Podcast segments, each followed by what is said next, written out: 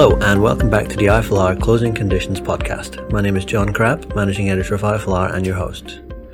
We've had something of a hiatus in recent weeks. The COP26 event in Glasgow took up a lot of time, but happily generated a lot of excellent content, all of which you can see now on iflr.com. Things have settled down again since, and we're back for another run of interviews with carefully selected guests and topics from legal markets around the world. Today's guest is Scott Shay, Chairman and Co-founder of New York-based Signature Bank, a Manhattan-based full-service commercial bank with just under $100 billion in assets. Scott is a prominent member of the Jewish community in New York and a published author and an all-round pretty interesting man.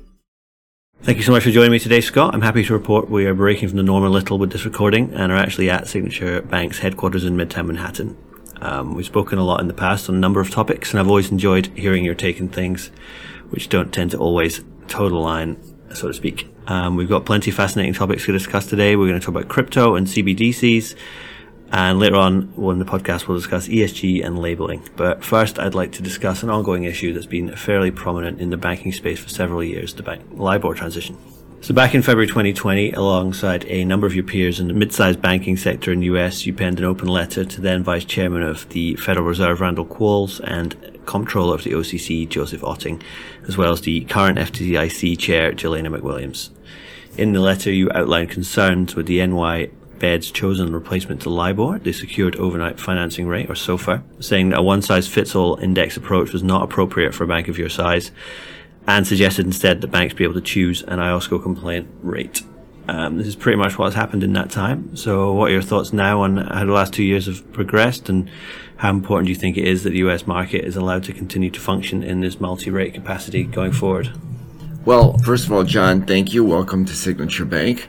Um, it's a pleasure to host you here. Uh, so, first of all, as you know, I was a uh, outspoken critic of the transition from LIBOR because I think that the the suggested replacement SOFR was far worse than LIBOR, even with all of LIBOR's many, many difficulties. It's controlled, SOFR is controlled by four banks, really? 14 banks if you get to 100% of market share. So again, it's some, it's a rate that we have no transparency in terms of actually how it's done. Yes, we can see how it's reported, but what's going on behind the curtain? Mystery to everybody but those 14 participants. And when you're looking at a liquid market, you want to have a lot of participants. You don't want to have four participants that probably have 90% of the market share. And it's been a befuddlement to me that the big banks, the, the really, really big banks have been so able to muscle this through. And yet they have. And, you know, we have to acknowledge that. Um, that, uh, that they want to have this and, and, and it is very useful. I mean, I'm not suggesting a conspiracy theory because I don't think it's a conspiracy theory. I think it's very useful for them to be able to control the rate that most derivatives are set are set by and are are, are um, adjusted by, and the base rate for an index. Unfortunately, it's an index. SOFR is an index that relates to transactions secured by U.S. government securities in huge volume, and therefore, for most of the rest of the world, it's it's not relevant. So now, SOFR has essentially been adopted by the big banks and I would say uh, that in, in, in using it as an index, it, it's working because any index will work in terms of just assigning a number. But it's turned out to be a mess. Uh, I don't think uh, companies really understand it. Um, some of the big banks have been adding different credit spread adjustments. I don't know if you're aware of that, but there's this whole, depending on whether you choose a one month, three month, or six more so month big banks have put out these credit spreads, which are totally opaque. Um, not really understandable to anybody, including other banks who are participating with them. So I think we've gone from LIBOR to SOFR from from bad to really much worse. And you know banks like ourselves i think are going to be recommending a Ameribor or other instruments wherever available. I mean i thought it was and i'll say one last thing i thought it was ironic that a couple of the larger regulators have have have criticize uh, the Bloomberg BSBY, as it's called, the Bloomberg uh, Bank Index rate, and yet when you add the credit adjustment to the uh, SOFR rate, it's far more arbitrary. So I don't even get it, and um, but you know we'll adjust to life under SOFR and under this regime, and and hopefully over time, SOFR will fall of its own weight. Okay, great. So. Given what you've just said, that the, the characteristics of Main Street's loan market aren't really represented by SOFR, um, and you mentioned Ameribor and you mentioned BSBY. Do you think these rates or other rates are kind of what gaps do they fill that perhaps SOFR doesn't give to a bank of your size? Well, I think the key thing is that SOFR doesn't reflect credit risk. Again, it's secured by treasuries. And the problem is now we're in an we're in an unusual rate environment now where everything is pretty close to zero. But in a normal rate environment, which so for example what happened in 2008, is that the repo market fell dramatically um, at a time that um, there was a credit dislocation. Now that's exactly the opposite of what you want to do during a credit um, during a credit dislocation. What you really want is a rate that expands because you want to attract credit into uh, you want to attract money into credit. What worries me, and why I think that it was just that going to SOFR and making that a core rate is ridiculous is that let's say that happens in the future. Let's say that Ameribor, LIBOR, Fed funds are all at 5% someday in the future, which could happen given that we have 5-ish percent inflation. And now there's a credit crunch, maybe for whatever reason, who knows. And suddenly SOFR will go down to 3% or 2% because there'll be a demand for treasuries and a demand for the safest assets. Whereas because there's a credit crunch, LIBOR, Ameribor, let's say it'll go up to 6 or 7%. Or would. Well, if everything's tied to SOFR, then if the Fed doesn't want the credit markets to totally seize up and for any remaining monies to be withdrawn from the credit markets, they're going to be in the funny position of having to perhaps tighten tighten rates because they're going to have to push SOFR up. I think, again, totally ridiculous. And I think the Fed inserting itself into such a, such a rate, um, I think is going to create constraints on them for future monetary policy that I don't think they've quite grappled with.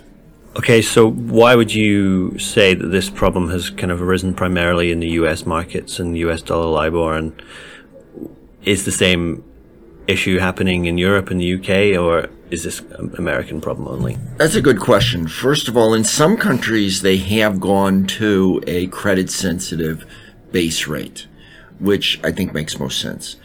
But having said that, the real problem is um, that uh, the dollar is the primary, unless we mess it up, and you know we could do that as the United States. Unless we mess it up, the dollar is the base lending rate for currencies internationally. I mean, we're going to talk later about crypto, but essentially crypto is denominated in dollars. Uh, very little is denominated in other currencies. It's all force FX from foreign exchange from the dollar. So you have the dollar as the leading currency. So what we, if we, if we mess up the dollar and the dollar credit rates, that would be another negative for the dollar's leading role in the world, which is why I think it's so critical. Um, I think that's a pretty good segue into the next topic, which a very different topic and one I know you've been very vocal about for some time, which, as you mentioned, is cryptocurrency. Um, so let's talk first about central bank digital currencies or CBDCs, which uh, I think you've been against for several years. Um, they've only just really come into the public eye in the last year or two. It's not just in the US, but globally. So, do you want to tell me your thoughts on CBDCs and government issued digital currencies more generally? I actually have been thinking about this issue for a long time. I didn't have the vocabulary CBDC because it didn't really exist, but I did have the concept that the Federal Reserve could issue a, um, a, a national currency entirely digitally and that it would drive out cash and drive out other forms of of, of, of economic exchange. and he wrote an article back in 2013 on the cashless society. And again, if you read it now, you'll wonder why didn't I just say CBDC? Well, the, the term didn't really exist at the time. But I think that CBDC is actually a bad idea as well. But I think it's certainly a lot worse than SOFR LIBOR. Um, because the issue here is that if there is a national digital currency. That means that all of your economic transactions can be monitored and verified as easily by a government official as you changing the volume on the computer to uh, or or making an adjustment uh, and clicking on your computer. And that means that if the government doesn't like one in one one party is in control and the government doesn't like the people are going to make donations to the NRA, well, no money will flow to them. And on the other hand, if another party is in control and they don't want any donations to go to Planned Parenthood, and I'm just taking these as an example, well, no money can flow if the uh, government doesn't want it. Further, they may not go that far, but they'll know you either donated to Planned Parenthood or donated to the NRA, and that'll be easily searchable, easily listable. So there is the risk of it being coercive. A few years back, when Mayor Bloomberg was mayor, when uh, Michael Bloomberg was mayor of New York, he wanted to ban the sale of 16 ounce sugary drinks.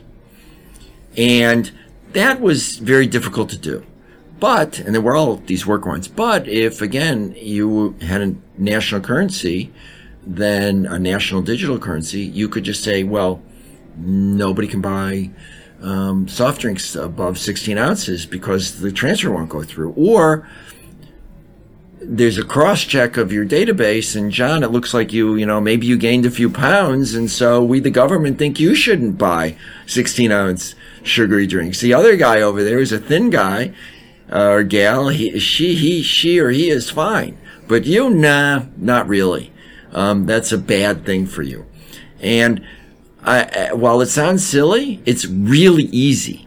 And you know, we have the Overton principle. You know, if something can be done, it will be. And this is not difficult. It could be done today on software. And, and indeed, the, the issue is, is that to know whether or not you don't want to make things too easy for, for surveillance. I mean, to know whether or not uh, someone's making a donation to this or that political organization, right now you need a subpoena. And to know whether everybody was donating or not donating, you'd need a subpoena of everybody. But if you have a CBDC, you don't need a subpoena of anyone. You just do a quick cross reference. I mean, it's as easy as check. It'll be as easy as checking your your your you know your credit card bill or an Excel spreadsheet on uh, for a government official. It's not hard. And what worries me fundamentally is there's a term I used, and I used this again at the Economic Club last week, which I call an econgularity. And it's a mashup of the term singularity for those of uh, your listeners who uh, know about or who have read about the concept of the time when AI will be more intelligent than uh, than uh, humans if that comes, and obviously the word economic, or the term of when there was a singularity and the whole universe came into being. So it was it's sort of an ironic mashup, but the term econgularity is when you come to a place where CBDC is the only form of transaction. Essentially, we as human beings can be controlled in a way beyond our imagining because as I said, transactions can be controlled, they can be monitored. It's how, what you think is frequently expressed in how you spend money. And truly we would have, could have thought police in that sort of way.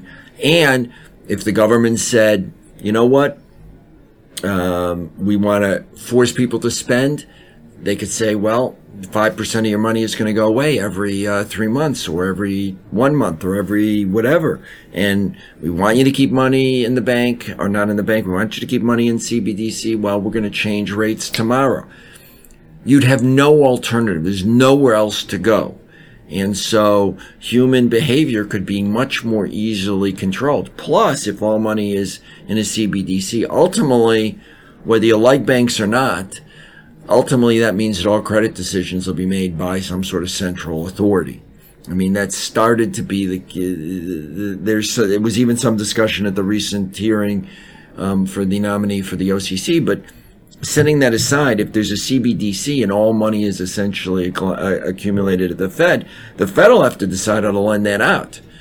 And again, you want a multiple actors, you'll have credit allocation determined by a central authority. I don't think that's such a great idea. And I, I think that fundamentally undermines what a capitalist society, the good part of capitalism, which is creative destruction and reallocation of credit. Very interesting. So, given that it seems it's the civil liberty issue that you're most concerned with, what about if you were to remove the government aspect of a CBDC and have a kind of decentralized private sector global currency that wasn't controlled by any specific government or person? I think that's pretty intriguing. The issue is going to be look, is you have a spectrum. So I painted one end of the spectrum, which is CBDC that is totally monitored. The other end, end of the spectrum may be Monero, which is a anonymized digital currency, which is very hard to track anybody. The problem with CBDC I've just explained, and I think they are severe problems, and I think problems that ultimately make it unacceptable for at least going above a certain, maybe small dollar amount um, not small, but modest dollar amount. And on the other hand, having a system where uh, Monero or, or another cur- currency that's totally untrackable, where you could have human trafficking, drug trafficking, terrorist financing, um, anything going on, and the government won't have any ability to monitor that. I mean, to a certain degree, it's good to be able to have some monitoring capability and have some friction in the system. Uh, I think ultimately the other problem with decentralized transactions entirely is that if you're an institution, if you're CalPERS, and someone steals your, a rogue employee steals your keys, uh, the private keys, um, you know, and, and takes a billion dollars, there's actually no one to go to. There's no way to get the money back. And so friction does have some positives. I mean, it's a pain, but you, to a certain degree, you can't, you can't call the bank of Bitcoin. You can't call the bank of Monero. You can't call, um, anyone. And even, you know, that's become a problem for some of, for, and there's, there's all sorts of Twitter feeds you can read about this for Tether, which is a stable coin based outside of the United States. If money gets hacked, it's just gone. There's no what, there's nobody to ask. And I don't know that we're to want a, a society where someone can lose all of their money and there's nothing to do about it. There's no legal recourse.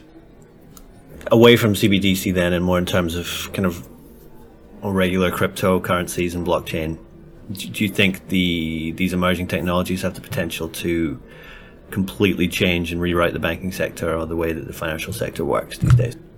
You have to um, define and and and categorize what we're talking about because there's sub, there's different uses of money. One is as a store value, and Bitcoin has been proving itself as a store value where you you have an investment in Bitcoin and it can go up. Your value, your your value actually as the value is appreciated, but other cryptocurrencies can be stores of value. And the the thing about Bitcoin that that helps is that it's self limited which is important. The other important aspect of a currency, and this is critical in any functioning society, is that it's a stable form of payment. And to a certain degree, that conflicts with a form of a stable form of value. So you can have gold, which could be a form of value, but it's not really that usable. You you're not going to want to buy your laptop here or this microphone from using gold or chipping away at your bars of gold. It's not easily transferable, et cetera, et cetera. But, and also it may be worth more or less tomorrow, which also makes transacting very difficult. So I think that there is a revolution coming in the way that payments will be made. And signatures tried to be at the forefront of that, but that requires stable value. And, and that's why we built the Signet, which is essentially a stablecoin within a walled garden. Um, and we really um, think that in five years or ten years, you won't really recognize the payment systems that we have today. they will be in a different form. Obviously, for my listeners and I'd say more generally in the space, the, the question of regulating crypto in US has been pretty fundamental for quite a while now. So, and there's kind of many different ways that this can be approached. What do you think would be the best way to go about regulating the crypto space in, in the US specifically? A number of people have offered different ideas from just the regulators should get, get out to there should be a central agency just focused on crypto. But again, I think that people are misdefining terms. I think the concept of stable coins and stable transfers of currency, particularly when they are uh, traceable and there's there's a, there's a knowing customer. I think that's very different than anonymous cryptocurrencies, where and the more anonymous you get, the more worrisome. So I think lumping the two together is a mistake, um, and uh, and I and and and I I think there's also a tension between whether or not stablecoins are going to be the purview of the SEC or the purview of the banking regulators. Um, I think that um, those issues are certainly coming to fore, um, and they're complicated politically. Um, but I I think that that certain things are going to have to be fixed in the rules and not even in the rules in the legislation because when uh, much of the banking law was written in the 70s and transfer acts funds transfer acts were written in the 70s and the bank holding company act i think is from also 40 plus years ago um, since it's been updated these rules need to be looked at i actually think it'd be better for Congress to take a legislative look and come up with a framework than to try to have regulators look at this under existing regulation. I don't think it under this existing law. I just don't think it works. And I've personally spent some time looking at this and I, I don't know how the regulators can uh, confront or not confront, grapple is a better word with the implications of cryptocurrencies and stablecoins. I mean, the Electronic Funds Transfer Act of 1978 is the guiding law. In 1978, if you would have described a stablecoin or a cryptocurrency or a decentralized finance, people wouldn't have even known what you were talking about. I mean, there were mainframe computers, and even if you look at the references in that bill, in that law, just they don't even make any sense anymore. And to, so to try to cobble together regulation based on that, I just don't think it's feasible. I think this needs to be done legislatively. Uh, it's fascinating to hear about crypto and blockchain and, and DeFi from the perspective of the banking sector itself. It's not every day you hear that, so thank you. Um, let's move on to another hugely important and timely topic which is ESG. Um, I recently read an opinion piece that you published discussing potential abuses of ESG scoring by credit agencies and other companies that were offering rating services to investors looking to make sustainable investments. Um, so, in the wake of COP26, much will be made of how these ratings are put together and the mishmash of agencies that are all providing kind of similar but varying services with little oversight or transparency. Um, so, you had some pretty powerful words to say about a few of those agencies and their recent practices. Could you maybe give us an overview of, of your thoughts there? So, first of all, I am a big believer that I think banks should be a force for good. We were one of the first banks to publicly state that we were not going to make loans in the fossil fuel industry. Um, and we look at everything. Look, we're a bank. We're not in, in you know, we're not a, we're not an energy company ourselves, but we look at everything we do in the framework of what does this mean about our carbon footprint? What does it mean generally about carbonization? And I think that I think a few things. First, there's a limited amount of a limited amount that I think people can expect to be done by banks through regulation. I'm not, we can't stop producing fossil fuels and actually have this interview because there will be no electricity from which to allow this broadcast to be published. And we have to, I think, go and think again more globally, I'm a big proponent of nuclear power. We're shutting down nuclear power plants in the United States, which are the best carbon, were the best answer to carbonization. We shut down one in New York. More are going to go, I think two more are going in California. And at the same time as we're talking about being concerned about the environment, actually the carbon footprint of New York is increasing tr- tremendously um, in, in, because of the shutdown of our New York a nuclear power plant. So I think we should have modesty about what can be accomplished. And I'm a big believer in the in the saying, you know, I, well, let me say this. I just think that there's there is a fair amount of virtue signaling going on in the arena, and we have to focus on things that will really work. I mean, uh, the best thing to do is to have a carbon tax, and that solves a lot of problems. Trying to do things by regulation as opposed to just figuring out how to create the economic incentives is, um, I think, wasteful, inefficient, and will hinder our ability to lead the world. And I think we're trying to do too much by regulation and not enough by creating a carbon tax, which I think everybody agrees is the most. And, and we have to set everything aside from other considerations. I mean, to say that, you know, one car is union produced and another car is non-union produced, well, th- it may be you're for against unions. That's a separate conversation. But if you're worried and really believe that we face an existential threat to humanity by the amount of carbon that we're producing, well, that's sort of besides the point for reducing carbon in the environment.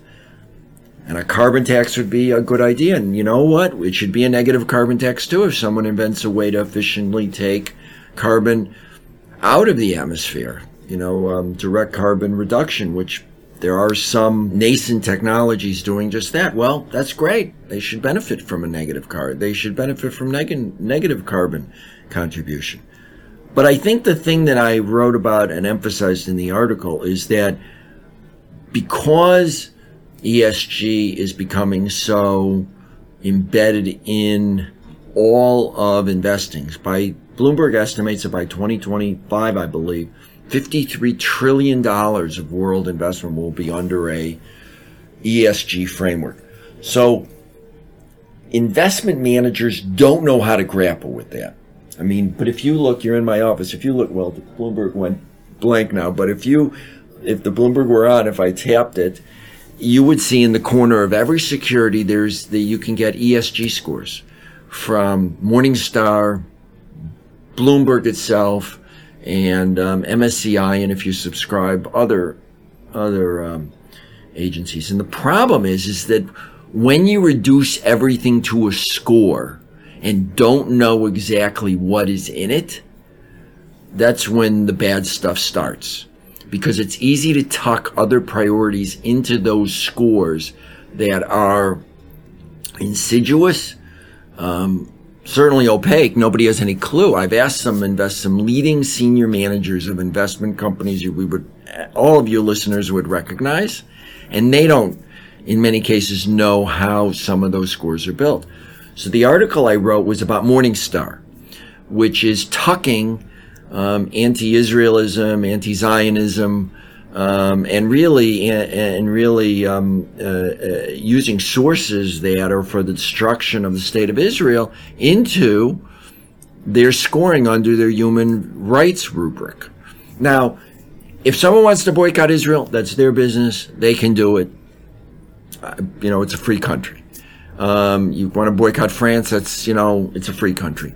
But when you tuck in scores so that the person in Peoria who has no desire to boycott Israel is decreasing their investment in Israel because of a score they don't understand, don't get, have no clue about, then that is really bad. And the the ESG and the rating agencies, in to a certain degree, pride themselves on their lack of transparency and and the fact that they have they're creating their their their work in a non-transparent basis because they believe, and Morningstar in particular believes that it's not right for anybody to really question um, uh, how they get to their opinions.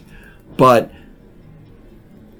it's not right, and I and I and I show in the um, I showed in the article, and I, I showed it also. I talk about this more in detail in my book Conspiracy U, a case study, where toward the end of the book I actually show how Morningstar is embedded opinions from folks who seek the destruction of Israel as news sources, like the Iran Daily, like Mondoweiss, like Danwatch, um, Electronic Intifada. And again, if you're transparent and you're saying, okay, we're creating a score and it includes an anti-Israel component, you can do that. It's a free country. It's free speech. But don't impose that as a leading ESG raider on people who have no desire to boycott or to decrease their investment in Israel. So, how would you uh, suggest solving this issue? What kind of oversight or standardization or kind of regulatory intervention would you impose on these companies to make sure they weren't doing this practice? Well, I think to a certain degree, in the same way that they think there should be third party examiners of um, companies, I think they should submit to third party uh, reports that will uh, and they have to, I think, be open about their um, the way they arrive at their opinions, the sources that they use, and to allow, for example, maybe independent, cons- uh, not consultant, perhaps consulting firms, perhaps accounting firms, to do a report. Um, I don't really think government should do it because, again, I am afraid of the politicization. So companies may want to create ESG scores that make this the party that's currently in power happy, and next time if there's another uh, presidential, uh, if there's another president, another party involved, it'll make them happy. So I'm I'm not I'm not for government doing it, but I do think there needs to be third party because right now the ESG rate, raters, basically there is no oversight, and you know what's good for the goose is good for the gander. If you believe in transparency, great um, let's have some transparency. And I and I think you know, shining light. Light is the best. Dis, you know, sunlight's the best disinfectant. On, that kind of note, last year um, we were talking. You told me that the uh, as the U.S. economy emerges from the COVID nineteen pandemic, you were hopeful that the, things would be done to kind of take the economy back to its strongest position, to become the strongest system in the world once more.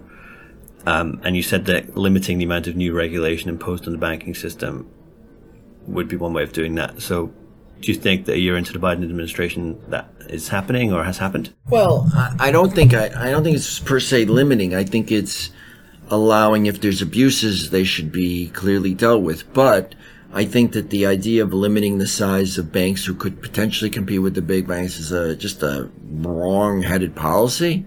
It's wrong. It's counterproductive. More than wrong-headed, it's just counterproductive. And um, uh, I, I, would say this that that the regulators to date, I think, are um, uh, in the same place. The big change that happened on a, from regulators from the regulation itself, I'd say the big thing that happened during the uh, Trump administration was the passage of Senate Bill 2155, which was legislative. But I don't think there was a huge change among the regulators, and I don't from going from the Obama administration to the Trump administration. And I really don't think there's been a huge change going from the Trump administration to the to the uh, Biden administration. So I think that's a good thing in terms of continuity. Um, and I think I think the question is um, whether there's going to be any legislation. Having said that, um, uh, there is a uh, new uh, the the the uh, Comptroller of the currency position has been left blank, and so it's been in a caretaker state for the last um, for the last year. So if that were to change, that could have an impact because there. Um, the FDIC is governed by a board, the Federal Reserve is governed by a board, so there's more continuity. Um, in the case of the Comptroller of the currency, one person makes all decisions and is the decider. So there could be more abrupt consequences um, depending on the person who is appointed. And since, again, they're in a caretaker position, that still is yet unknown. Okay. Um, thank you so much for your responses. It's been fascinating so far. Um, you, you, just mentioned your book, Conspiracy U, which is sitting right in front of me. Um, I believe it's about the university system and anti-Zionism in the US. I'm looking forward to reading out. it. Um, so congratulations on having that published. Do you want to give us uh, a quick read through of, of, what it is and why it's so important? Thank you. I really appreciate that. So, Conspiracy U, in a nutshell, explains how conspiracy theories are masquerading as scholarship at universities across the country. And I've read books and I show books. I, sh- I focus on Northwestern University, which is my alma mater, but I show how books that cannot be understood without presupposing a conspiracy theory are being published by Duke University Press, Stanford University Press, are being uh, written by academics. And what really worries me is that conspiracy theories are unfalsifiable. And if students are being taught conspiracy theories in college, boy, when they become leaders of society, business people, people in government, people who are political leaders, we're in for deep trouble. And what I tried to do in my book is unpack just what these conspiracy theories are, what is a conspiracy theory, why it's different than a theory about a conspiracy, and I propose ways to help the university system heal because it's really unhealthy when students are taught what to think and not how to think. Okay, Scott, I'm uh, looking forward to reading that. Um, thank you so much for your time today. It's been, as I said, it's been fascinating. I'm sure the listeners will find it. Thank you for your time, John. Thank you, and goodbye. Thank you very much for listening to the IFLR Closing Conditions podcast. Please subscribe to our podcast channel to access all of our previous recordings and to get notifications of upcoming editions. And don't forget to check iflr.com for more discussions on all the topics discussed today and much more. Thank you and goodbye.